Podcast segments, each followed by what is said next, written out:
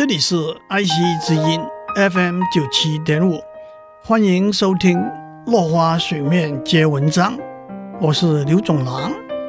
今天我们讲《谏逐客书》，李斯在《谏逐客书》的第二段提出，秦王喜欢拥有外国出产的珠宝财物，进而诘问。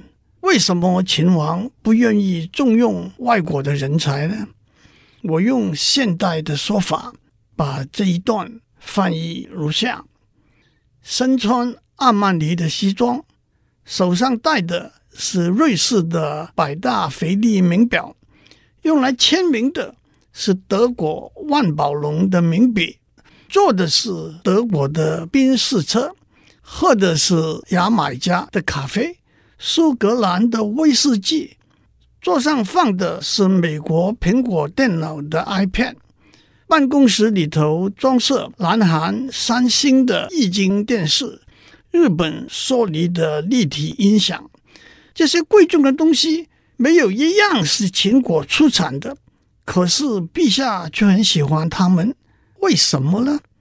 如果非得秦国出产的东西才能用，那么，客厅天花板不会挂着奥地利的水晶吊灯，客厅不会摆满丹麦和瑞典设计的家具，门口摆设的不会是非洲的象牙饰物，宫殿里不会有菲律宾和印尼的外佣，车库里也不会停满意大利的牛和马，也不会看到德国的猪和青蛙了，还有。英国明顿的瓷器碗碟，法国昆廷的银器餐具都不会放在餐桌上，西班牙的毕卡索油画也不会挂在墙上，用来装饰后宫摆设了。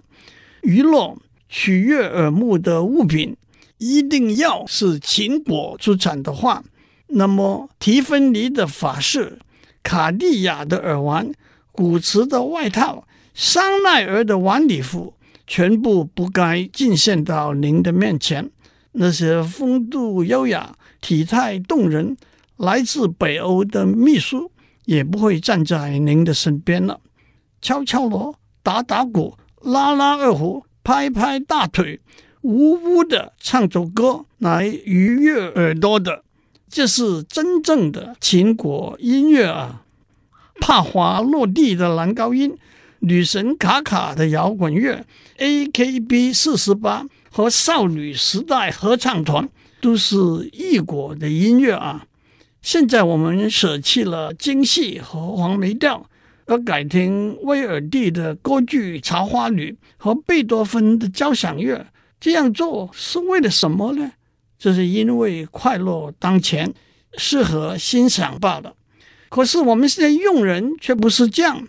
不问对错，不论是非，只要不是秦国的人，就不许留下来；只要是客卿，就一律驱逐出境。难道陛下把美色、音乐、珍珠、宝玉看得重，而把人民看得轻吗？这并不是统御天下、制服诸侯的做法。今天我们讲到这里，下次我们再继续讲。李斯的《谏逐客书》。